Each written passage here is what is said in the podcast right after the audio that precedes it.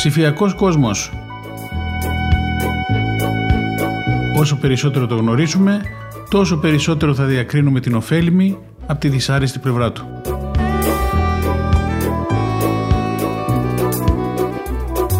Με τον Νίκο Γκουράρο.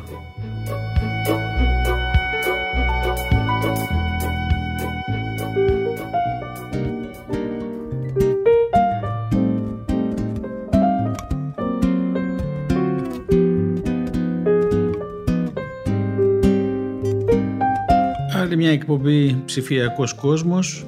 Συνεχίζουμε για το περίφημο Fortnite την προηγούμενη εβδομάδα και διαβάζουμε τη συνέχεια του άρθρου του κύριου Βασίλη Τσακύρογλου από το πρώτο θέμα.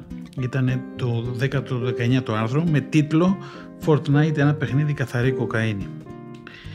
Λοιπόν, από επιχειρηματικής άποψης το φαινόμενο Fortnite είναι ένα αστήρευτο χρυσορυχείο.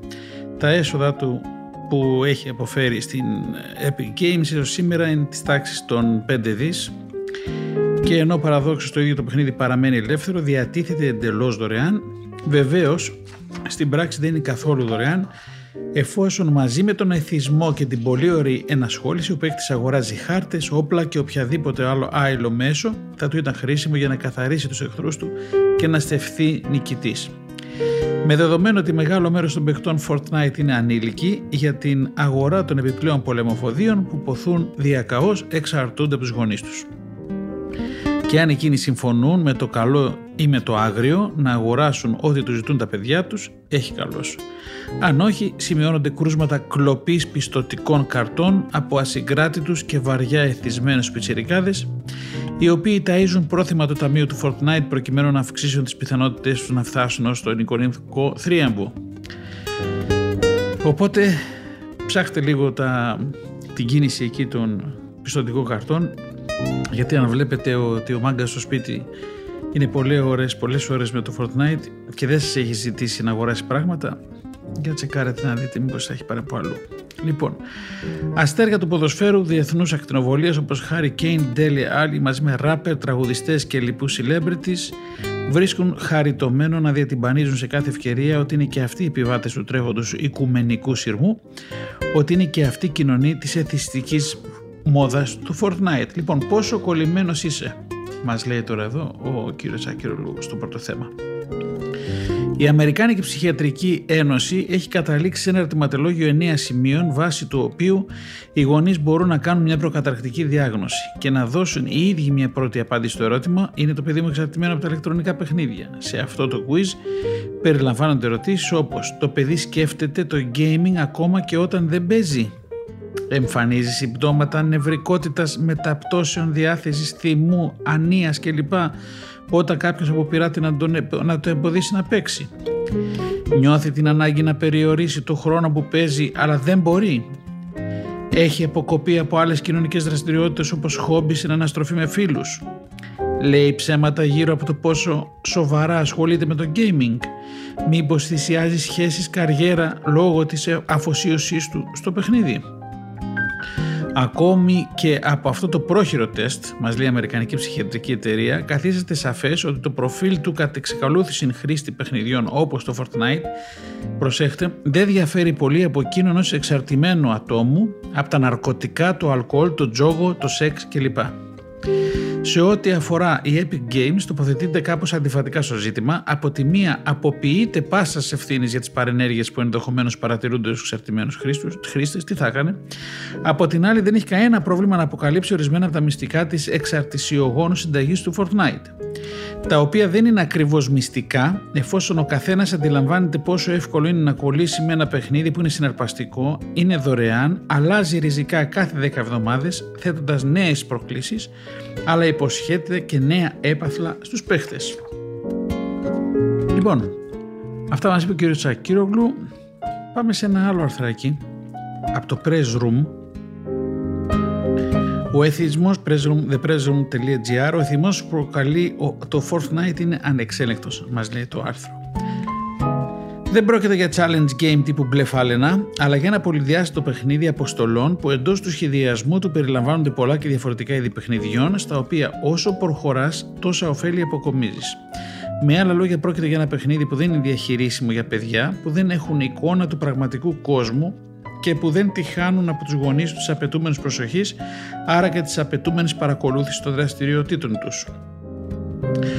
Ο 41χρονος Τζιν Τόμας από τη Φλόριντα συστήθηκε σε μια 17χρονη και την προσέγγισε μέσω του παιχνιδιού. Επικοινώνησε μαζί της φωνητικά και ως διαχειριστής στο παιχνίδι έδινε credits στη 17χρονη διάφορα αντικείμενα. Στις 25 Αυγούστου την έπεισε να τον βρει στο σπίτι του. Όταν οι γονείς της 17χρονη διαπίστωσαν ότι λείπει από το σπίτι, ξεκίνησαν την αναζήτησή της και κάλεσαν την αστυνομία. Την επόμενη μέρα η αστυνομία βρήκε την έφηβη και την επέστρεψε στους γονείς της. Η έρευνα συνεχίστηκε τον Οκτώβριο. Η αστυνομία έλαβε εντολή από τον εισαγγελέα να ερευνήσει το διαμέρισμα του 41χρονου. Εκεί βρέθηκε δυστυχώς πορνογραφικό υλικό σε φωτογραφίες και σε βίντεο και συνελεύθη ο δράστης κτλ. Η εισαγγελέας της Φλόριντα ανακοίνωσή της δήλωσε ότι η συγκεκριμένη υπόθεση αφορά τόσο ε, πορνογραφικό υλικό ανελίκου, όσο και την εγκληματική συμπεριφορά μέσω ενός δημοσιοβολού παιχνιδιού στο ίντερνετ με θέμα το νεαρό κορίτσι κτλ.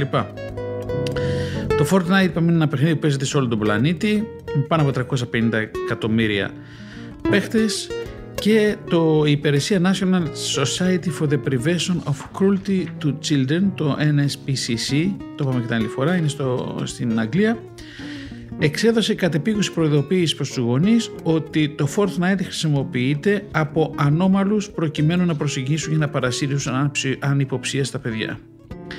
Η ίδια υπηρεσία σημειώνει ότι οι γονείς μπορούν να κλείσουν τη φωνητική συνεννόηση, όχι όμως και να εμποδίσουν το διάλογο μέσω μηνυμάτων, γεγονός που καθιστά το παιχνίδι ανεξέλεκτο και τα παιδιά έρμεα του κάθε επιτίδου. Δεν είναι τόσο αθώο όλο το πράγμα, έτσι; Γι' αυτό σας διαβάζω αυτά τα άρθρα, γιατί εδώ οι άνθρωποι έχουν κάνει ε, ενδιαφέρουσα έρευνα και ας τα ακούσουμε από εκείνους.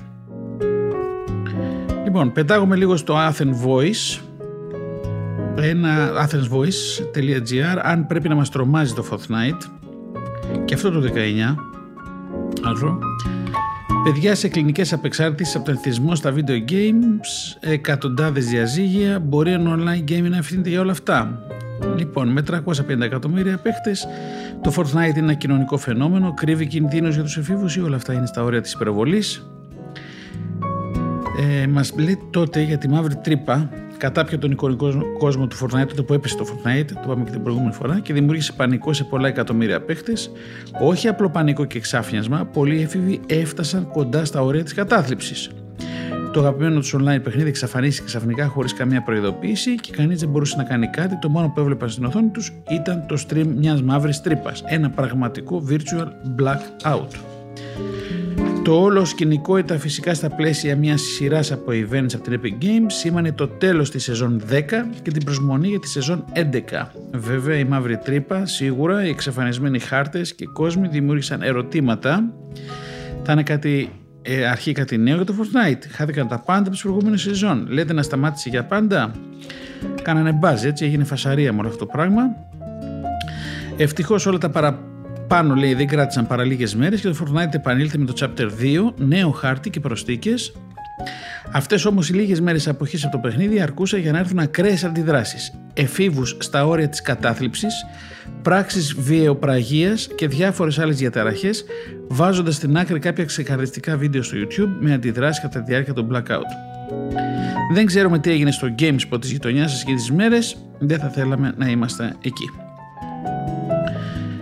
Ένα ανησυχητικό φαινόμενο μας λέει εδώ το pressroom.gr για άλλη μια φορά έρχεται στο προσκήνιο το θέμα του εθισμού από το multiplayer online games και τα e-sports ένα θέμα που πολλές φορές το προσπερνάμε σαν ένα παροδικό φαινόμενο. Ναι, είναι παροδικό φαινόμενο για τους περισσότερους, σου περνάει λίγο όσο μεγαλώνεις, αλλά κάποιοι το βλέπουν πιο σοβαρά. Ειδικοί πάνω σε θέματα ψυχικής υγείας, καθηγητές και γονείς τονίζουν πως η ψυχική διαταραχή είναι υπαρκτή, με το παιχνίδι να γίνεται η απόλυτη προτεραιότητα εκατομμυρίων εφήβων και μεγαλύτερων σε ηλικία ανθρώπων με συνέπεια να αφήνουν στην άκρη άλλες σημαντικότερες δραστηριότητες και ενδιαφέροντα. Αντίστοιχα υπάρχουν και άλλα είδη digital εθισμών από την αλόγιστη χρήσης των social media μέχρι τον ηλεκτρονικό τζόγο και τον ethισμό με τις ηλεκτρονικές αγορές. Λοιπόν, το πολύ ανασυχητικό συμπέρασμα που βγαίνει, μας λένε εδώ οι άνθρωποι του pressroom.gr, από επίσημα χείλη είναι ότι το παιχνίδι δεν μιλάνε λέει αποκλειστικά για το Fortnite ή πιο ειδικά το Fortnite Battle Royale που γίνεται ο μεγάλος δώρος είναι τόσο επικίνδυνο όσο η χρήση ηρωίνης ή κοκαίνης. Πολλά από αυτά τα παιχνίδια εμποδίζουν την ανάπτυξη του εγκεφάλου ενός νέου ανθρώπου. Βέβαια και μόνο μας έτσι. Οι χημικές αντιδράσεις που δημιουργούνται στον εγκέφαλο κάποιου εθισμένου με το gaming δεν τον αφήνουν λεπτό χωρίς τη λαχτάρα να παίζει συνεχώς. Ένα παιδί λέγεται πως συνεχίζει να παίζει το Fortnite ενώ ένας τυφώνας πλησίαζε το σπίτι του. Οι κλινικές απεξάρτησει από τα ηλεκτρονικά παιχνίδια δεν είναι καινούργια είδηση. Η είδηση είναι ότι όσο περνάει ο καιρός θα έχουμε περισσότερες θέσεις κλινικές, άρα ο εθισμός συνεχίζεται να αυξάνεται με ανησυχητικούς ρυθμούς. Μια τέτοια κλινική άνοιξε εκείνες τις μέρες, λίγες μέρες πριν τη μαύρη τρύπα του Fortnite στη Βρετανία. Αντίστοιχες συνεδρίες και κλινικές υπάρχουν σε χώρες όπως η ΙΠΑ, η Κίνα, ίσως η πρώτη χώρα που προσπάθησε κλινικά να αντιμετωπίσει τον εθισμό, η Ιαπωνία. Εδώ και χρόνια πολλοί άνθρωποι κοιμούνται μέσα σε gaming station της Ιαπωνίας, σε ένα session που δεν τελειώνει ποτέ, ακούστε, Νότια Κορέα, Καναδάς, ενώ το Fortnite και όχι μόνο αυτό είναι υπεύθυνο και για εκατοντάδες διαζύγια. Το Fortnite είναι θυστικό για πολλούς λόγους, είναι πολύ απλό προς το gameplay και παρέχεται δωρεάν, μπορείς να το παίξεις σε κάθε πλατφόρμα και στο κινητό, θα πούμε αυτά τότε. Αφού είναι δωρεάν και μπορείς να το παίξεις και μπορείς να παίζεις με κάθε φίλο σου, χτίζεις το δικό σου χαρακτήρα κτλ. Ε, και εδώ αναφέρει τον χορό του Fortnite, έτσι, προέκυψαν και άλλα trends μέσα από το παιχνίδι και ανέβασαν το Fortnite στην κορφή της pop culture, πυραμίδας και τροφικής αλυσίδας. Ένα από αυτά τα trends είναι ο περίφημος Fortnite χορός ή για την ακρίβεια μια σειρά από χορούς με κάθε πισιρικά και celebrity να κινούνται στο αριθμό και τις κινήσεις του και φυσικά να κυκλοφορούν εκατομμύρια βίντεος και stories στα social media. Ακόμα και διάσημοι αθλητές μετά από κάθε νίκη, όπως και στο online παιχνίδι, βρέθηκαν να χορεύουν υπό τους ρυθμούς του, τουλάχιστον αυτό δεν το λες και τόσο κακό. Τα online games και τα e-sports παίζονται από εκατομμύρια παίχτες παγκοσμίως, με τα δεύτερα πολλές φορές να επισκιάζουν μεγάλα αθλητικά γεγονότα ή και να τα ξεπερνούν σε δημοφιλία γεμίζοντας τεράστια στάδια σε όλο τον κόσμο. Φυσικά ένα παιχνίδι στο Fortnite δεν θα μπορούσε να μείνει πίσω δημιουργώντας το δικό του παγκόσμιο κύπιο, κύπελο, το World Cup.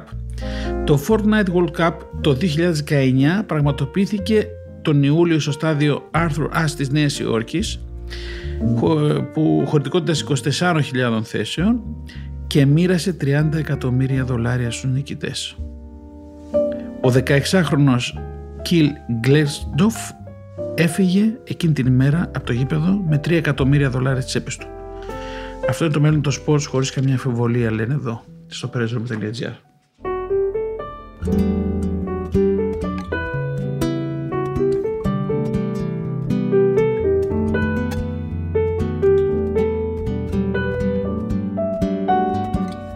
Λοιπόν, συνεχίζουμε λίγο τα περίεργα εδώ πέρα με το Fortnite. Τι να κάνουμε τώρα, πρέπει να τα πούμε γιατί ε, λίγο προσοχή με τα παιδιά. Λοιπόν, διαβάζω ένα άρθρο από τη Lifeo του κύριου Βαβανκά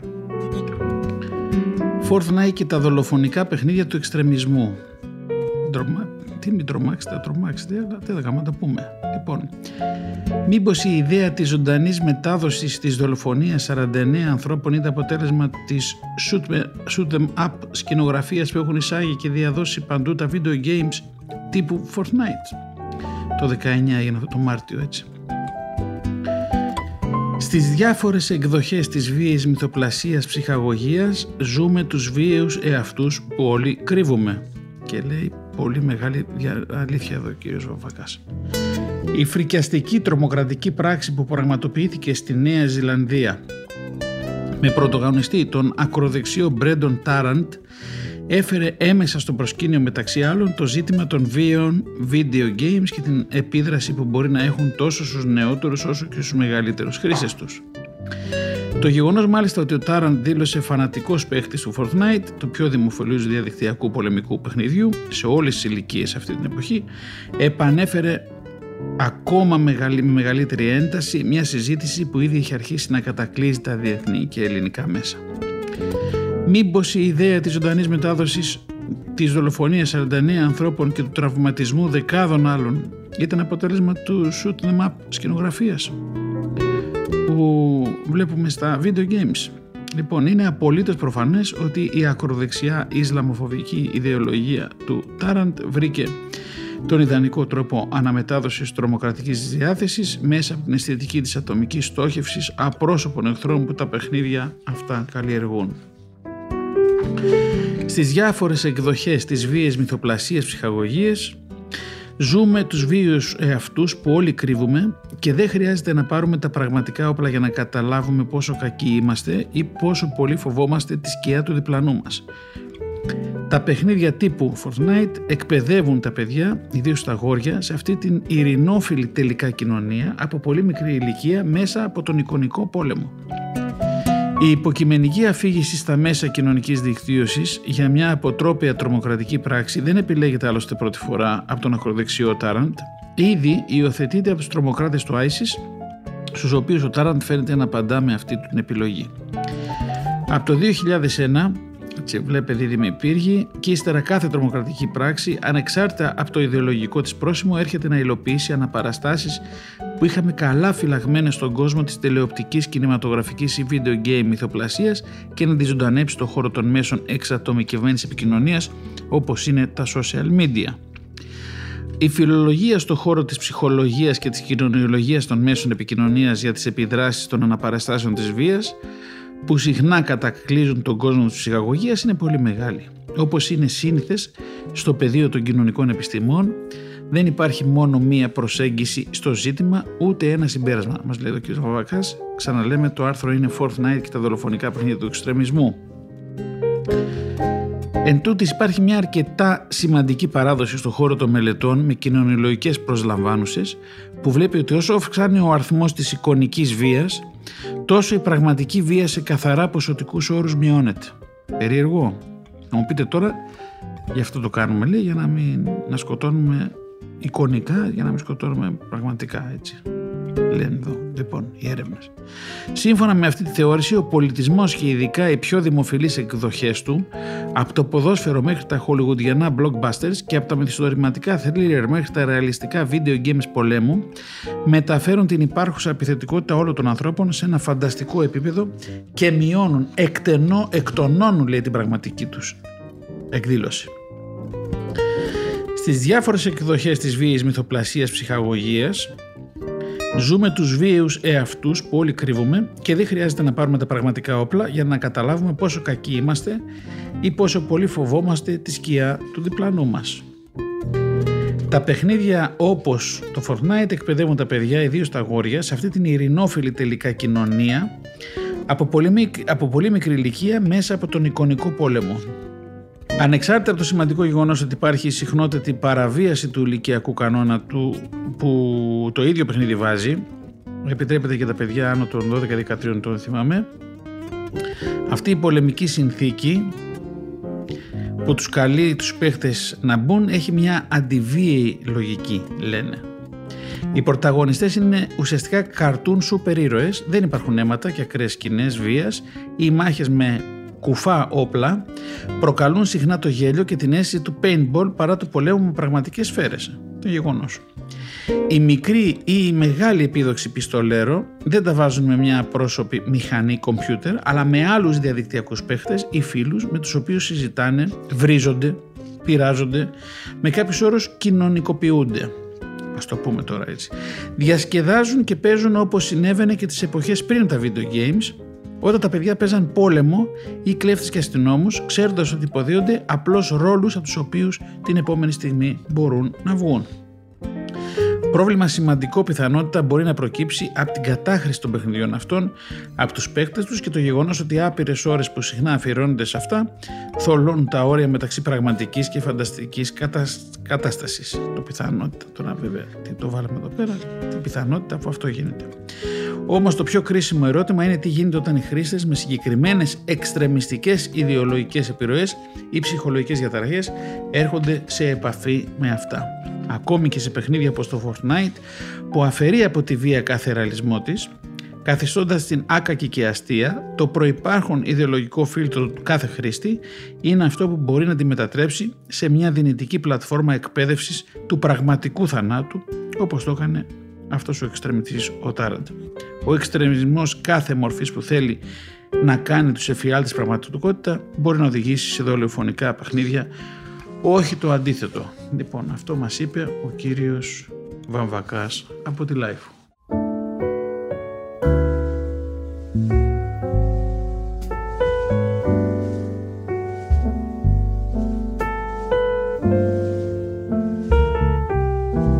Fortnite λοιπόν, δεύτερη εκπομπή και πάμε προς το τέλος τώρα της αυτής της μικρής ανάλυσης από διάφορα αρθράκια που βρήκαμε στο διαδίκτυο.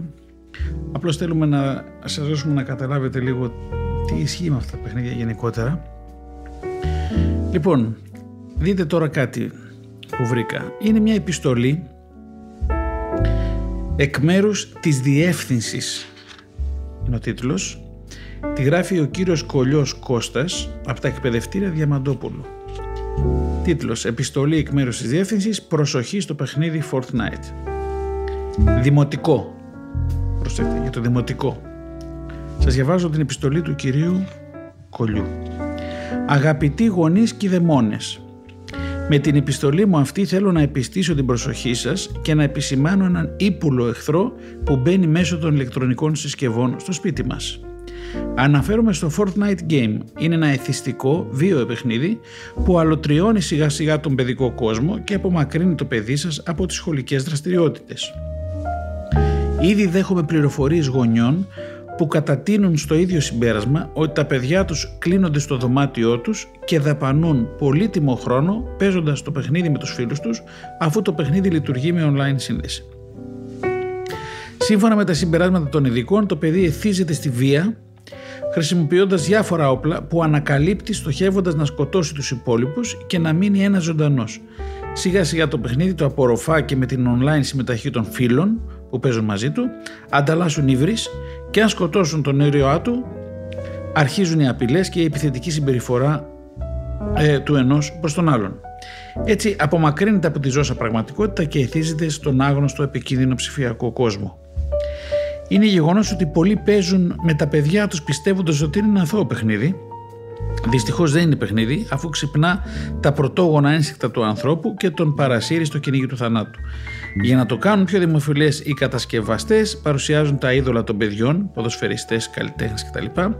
Να μιμούνται χορευτικές κινήσεις των ηρώων του Fortnite και τα παιδιά ακολουθούν τις κινήσεις των ειδόλων του, τις αντιγράφουν και τις παρουσιάζουν στους μαθητές στα διαλύματα. Το οποίο δεν είναι και κακό επειδή πίσω από τα chat rooms που τα παιδιά σας χρησιμοποιούν ενεδρεύουν παιδόφιλοι και λοιπά εγκληματικά στοιχεία θα πρέπει να απαγορεύσετε στα παιδιά του δημοτικού αυτού του είδους την επικοινωνία και να υποπτεύετε διακριτικά τις συνομιλίες στους εφήβους του γυμνασίου ή του λυκείου.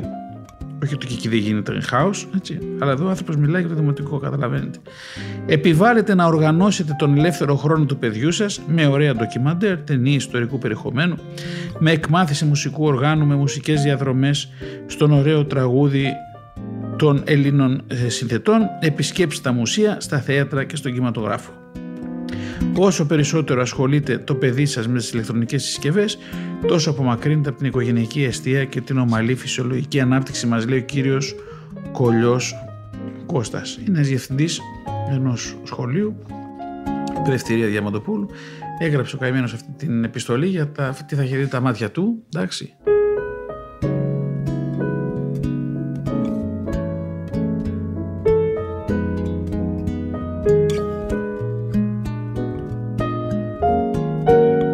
Κλείσουμε λοιπόν αυτή την ανάλυση περί του Fortnite με ένα άρθρο της κυρίας Ρωμίνας Ξίδα από το υγείαμου.gr το οποίο το έχει συγγράψει σε συνεργασία με την κυρία Χρύσα Βαλαμουτοπούλου, παιδοψυχολόγο και οικογενειακή σύμβουλο.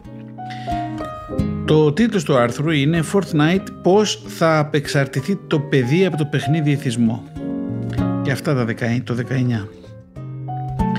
Οι εποχές αλλάζουν, το ίδιο και τα παιχνίδια. Καλό θα είναι λοιπόν αντί να επικρίνουμε τη νέα εποχή να προσπαθήσουμε να την κατανοήσουμε έχοντας πάντα ως οδηγό τη φράση «παν μέτρων άριστον». Fortnite όπως φρενίτιδα λέει. Επικίνδυνος ο εθισμός στο Fortnite. Έφηβοι, τα βία βίντεο παιχνίδια δεν τους κάνουν πιο επιθετικούς. Δεν είναι δικό μου αυτό το τραπ. Έχεις μείνεις πόσα solo wins έχεις, έχεις battages, πόσα squat wins έχεις, έχεις σφαίρες για shotgun, Προσέξτε, ακούω σναϊπεριές. Σπαμαρέ τους δε. Αν το σκοτώσω εγώ, το loot είναι δικό μου. Ένα λεπτάκι να μαζέψω materials. Πάμε tomato. Λοιπόν, αν έχετε παιδί από 7 ετών και άνω, τότε σίγουρα έχετε ακούσει κάποια από τις παραπάνω προτάσεις, μόνη της ή όλες μαζί, και τότε σίγουρα ξέρετε τι περίπου είναι το Fortnite. Επίσης, σίγουρα έχετε προβληματιστεί, κουβεντιάσει, απευδίσει, καυγαδίσει, τιμωρήσει, διαπραγματευτεί, συμφιλειωθεί και αυτού και από την αρχή στην, προπά, στην προσπάθειά σας να ανακόψετε την επίμονη σχεδόν αιμονική ενασχόληση του παιδιού σας με αυτό. Δεν είστε οι μοναδικοί και δεν είστε μόνοι. Εκατομμύρια μαμάδες ανά τον κόσμο βρίσκονται σήμερα στην ίδια ακριβώς θέση αντιμέτωπες με μια φρενίτιδα που κερδίζει ολοένα και περισσότερο έδαφος στο σύμπαν των παιδιών. Ο εθισμός και οι επιπτώσεις στο βιολογικό σύστημα του παιδιού είναι πολύ μεγάλες. Είναι η εν λόγω φρενίτιδα που πριν από κάποιο διάστημα οδήγησε, είπαμε, στην απόφαση του Παγκόσμιου Οργανισμού Υγείας να συμπεριλάβει τον εθισμό στα ε, διαδικτυακά σε διαδικτυακά παιχνίδια Gaming Disorder στην 11η έκδοση της Διεθνούς Στατικής Ταξινόμησης Νόσων και Συναφών Προβλημάτων Υγείας και είναι οι στατικιστικές στη χώρα μας που πρέπει να μας βάλουν σε σκέψη. Λοιπόν, στην Ελλάδα που ο, θεσμός στο δια, ο εθισμός στο διαδίκτυο χτυπάει κόκκινο, προσέξτε το 19 τα λέει αυτά σήμερα, έχουν 21, πάμε 22. Σε σχέση με άλλους λαούς της Ευρώπης είναι σημαντικό να ευαισθητοποιηθούμε ως προς την ενασχόληση του παιδιού μας με online παιχνίδια όπως το Fortnite και να μάθουμε να αναγνωρίζουμε τα ανησυχητικά σημάδια. Αρκεί να σημειωθεί ότι σύμφωνα με πρόσφατη έρευνα του Ελληνικού Κέντρου Ασφαλούς Διαδικτύου, του το 57% παιδιών ηλικίας 10 έως 17 ετών ασχολείται με διαδικτυακά παιχνίδια τουλάχιστον 2 ώρες την ημέρα, ένα ποσοστό ιδιαίτερα υψηλό, ενώ σύμφωνα με έρευνα της Ελληνικής Εταιρείας Μελέτης Διαταραχής Εθισμού στο διαδίκτυο, το Fortnite στη χώρα μας ευθύνεται σε ποσοστό 72% για την πτώση της σχολικής επίδοσης μεταξύ των εφήβων, λέει η παιδοψυχολόγος και η οικογενειακής σύμβουλος κυρία Χρύσα Βάλαμουτοπούλου, το 72% έτσι. Και συνεχίζει, ο κρισιμότερος παράγοντας διαχωρισμού του εθισμού από την απλή ενασχόληση είναι η σταδιακή και σταθερή απώλεια της λειτουργικότητας του παιδιού στην καθημερινότητά του. Αν αντιληφθείτε ότι το παιδί σας επιδεικνύει μια χόρταγη διάθεση για να παίζει και αδυνατή να σταματήσει αν το ζητηθεί, παρουσιάζει ελλειπές ενδιαφέρον για συμμετοχή σε εξωσχολικέ δραστηριότητες, αδιαφορεί για την πτώση των σχολικών επιδόσεών του, είναι οξύθυμο, νευρικό και επιθετικό, αν νιώθει ανία κάθε φορά που δεν έχει πρόσβαση σε υπολογιστή, χάνει την αίσθηση του χρόνου και λέει ψέματα για τον χρόνο ενασχόλησής του το παιχνίδι, τότε καλό είναι να κινητοποιηθείτε. Όπως επισημαίνει η κυρία Βαλαμωτοπούλου, πέρα από τις παραπάνω ενδείξεις που πιστοποιούν τον εθισμό ενός παιδιού στο εν λόγω παιχνίδι, υπάρχει πολύ μεγάλη πιθανότητα να παρατηρηθούν και διάφορα ανασχετικά σωματικά συμπτώματα, όπως, ακούστε τώρα, Διαταραχές ύπνου. Το παιδί κοιμάται ακατάστατες ώρες, οι οποίες συνεχώς μεταβάλλονται. Μου κάνει εντύπωση αν ξυπνάει κάθε το πρωί να παίξει και εδώ παίρνετε χαμπάρι. Ορθοπαιδικές ή άλλες μειοσκελετικές δυσκολίες. Σκολίωση διατροφικές διαταραχές, υπερφαγία και παχυσαρκία. Πονοκέφαλη, ξηροφθαλμία και θολωμένη όραση, προβλήματα που σχετίζονται με θέματα υγιεινής καθώς το παιδί παραμελεί τη φροντίδα του σώματός του.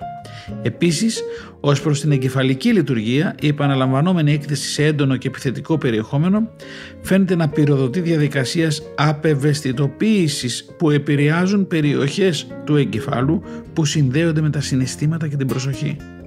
Δύσκολο αυτό έτσι. Προσοχή. Οι μέθοδοι απεξάρτησης και οι γονείς συμπαίκτες Όσο περίεργο και να ακούγεται, ο εθισμός στο Fortnite είναι σε πλήρη αντιστοίχηση ως προς τα ποιοτικά χαρακτηριστικά του με κάθε άλλη μορφή εθισμού, π.χ. εξαρτασιογόνες ουσίες. Όπως επισημαίνει η κυρία Βάλα Μουτοπούλου, όταν ένα παιδί έχει εθιστεί σε αυτό, θα βοηθούσε πολύ να μπει σε πρόγραμμα απεξάρτησης, όπου οι γονείς θα πρέπει πρώτον να περιορίσουν σταδιακά τη χρήση του υπολογιστή μειώνοντας ανά εβδομάδα τις ώρες, Δεύτερον, να τοποθετήσουν ένα κεντρικό υπολογιστή κοινής χρήσης για όλη την οικογένεια σε κοινό δωμάτιο, π.χ. στο σαλόνι και όχι στο δωμάτιο του παιδιού. Τρίτον, να εμψυχώσει το παιδί για συμμετοχή σε ομαδικές αθλητικές ή καλλιτεχνικές δραστηριότητες με φίλους και την οικογένεια. Επίσης, καλό είναι οι γονείς να απευθυνθούν σε οικογενειακό σύμβολο θεραπευτή, καθώς είναι χρήσιμο να έχουμε κατά νου πως οποιοδήποτε σύμπτωμα εκδηλώνουν τα παιδιά μας, αυτό αποτελεί σημάδι της παθολογίας ολόκληρης της οικογένειας. Οι γονείς είναι καλό να προβληματιστούν και να απαντήσουν σε ερωτήματα όπως γιατί το παιδί μου μονόθηκε, γιατί χάσαμε την επικοινωνία μεταξύ μας, τι μπορώ να κάνω για να επανασυνδεθώ μαζί του και να γίνω πάλι άνθρωπος στην εμπιστοσύνη του; Είναι επίσης σημαντικό οι γονείς να ενημερώσουν το παιδί σχετικά με τη διαδικτυακή συμπεριφορά που έχει κατά τη συνομιλία του με άλλους παίχτες, καθώς έχουν παρατηθεί φαινόμενα σεξουαλικής παρενόχλησης με αφορμή τις διαδικτυακές συνομιλίες στο chat του Fortnite. Συνεπώς, χρειάζεται να εκπαιδεύσουμε το παιδί μας ως προς πληροφορίες που θα μοιράζεται όταν συνομιλεί. Τέλος, όπως επισημαίνουν οι ειδικοί, πέρα από τη δαιμονοποίηση του Fortnite, είναι πολύ σημαντικό να αναλογιστούμε και τα δικά μας λάθη ή τις παραλήψεις που μπορεί να οδηγήσουν ένα παιδί στον εθισμό. Είναι πολύ σημαντικό να τονίσουμε ότι συνήθως τα θέματα που αναδύονται στη θεραπευτική πράξη έχουν σχέση με τον ελληπή χρόνο με την οικογένεια, καθώς οι ρυθμοί της καθημερινότητας συνοδευόμενοι από το εργασιακό στρες δυσκολεύουν τη λειτουργική επικοινωνία μεταξύ των οικογενειακών μελών, λέει η κυρία Βαλαμουτοπούλου και συνεχίζει Επιπλέον το φαινόμενο του εν λόγω ενθισμού είναι πιο έντονο σε οικογένειες όπου το παιδί δείχνει μια τάση για απομόνωση και εσωστρέφεια, υστερεί σε κοινωνικές δεξιότητες, διακατέχεται από κοινωνικές φοβίες ή χαμηλή αυτοεκτίμηση ή έχει διαγνωστεί με διαταραχή ελληματικής προσοχής, προσοχής και υπερκινητικότητα. Όσο πιο διαταραγμένες είναι οι σχέσεις μεταξύ των οικογενειακών μελών, τόσο πιο ευάλωτα είναι τα παιδιά απέναντι στον εθισμό από τα παιχνίδια, όπου εκεί φαίνεται να βρίσκουν την ανταπόκριση, ικανοποίηση που έχουν ανάγκη να πάρουν. Τα συναισθηματικά κενά γεμίζουν μέσα από τις επιδόσεις στην οθόνη και τις συνομιλίες με ανθρώπους που φαίνονται να τα καταλαβαίνουν αφού μοιράζονται το ίδιο έντονο ενδιαφέρον για το παιχνίδι, χωρίς κριτικές και ενοχές. Και το πιο σημαντικό, ένας γονιός που βρίσκει χρόνο για να μοιραστεί με το παιδί του δεν απειλείται από κανένα Fortnite. Οι εποχές αλλάζουν, το ίδιο και τα παιχνίδια. Καλό θα είναι λοιπόν αντί να επικρίνουμε τη νέα εποχή να προσπαθήσουμε να την κατανοήσουμε έχοντας πάντα ως οδηγό τη φράση παν μέτρων άριστον. Ένας υγιής συσχετισμός δεν μπορεί σε καμία περίπτωση να υπερβαίνει τα 40 λεπτά ημερησίως και τη μία ώρα τα Σαββατοκύριακα. Μια δίαιτα που εξασφαλίζει την κοινωνικότητα, τις σχολικές επιδόσεις και την ψυχική υγεία των παιδιών και των εφήβων μας έγραψε πάρα πάρα πολύ ωραία η κυρία Ρωμίνα Ξιδά από το υγεία σε συνεργασία με την κυρία Χρήση, Χρήσα Βαλαμουτοπούλου, παιδοψυχολόγο, οικογενειακή σύμβουλο. Λοιπόν αυτά ήταν για το Fortnite. Σταματάμε εδώ. Ελπίζουμε να καταλάβετε κάποια πράγματα. Ε, να τρομάξαμε και λιγάκι για να προσέξουμε λίγο τι κάνουν ε, τα παιδιά τις ώρες που είναι στα διάφορα video games έτσι, και κυρίως βέβαια στο Fortnite και σε ό,τι άλλο υπάρχει τριγύρω. Θα τα πούμε σε μια εβδομάδα. Ευχαριστούμε πάρα πολύ τον κόσμο του Λεαδόρο τον ηχολήπτη μας. Χαίρετε.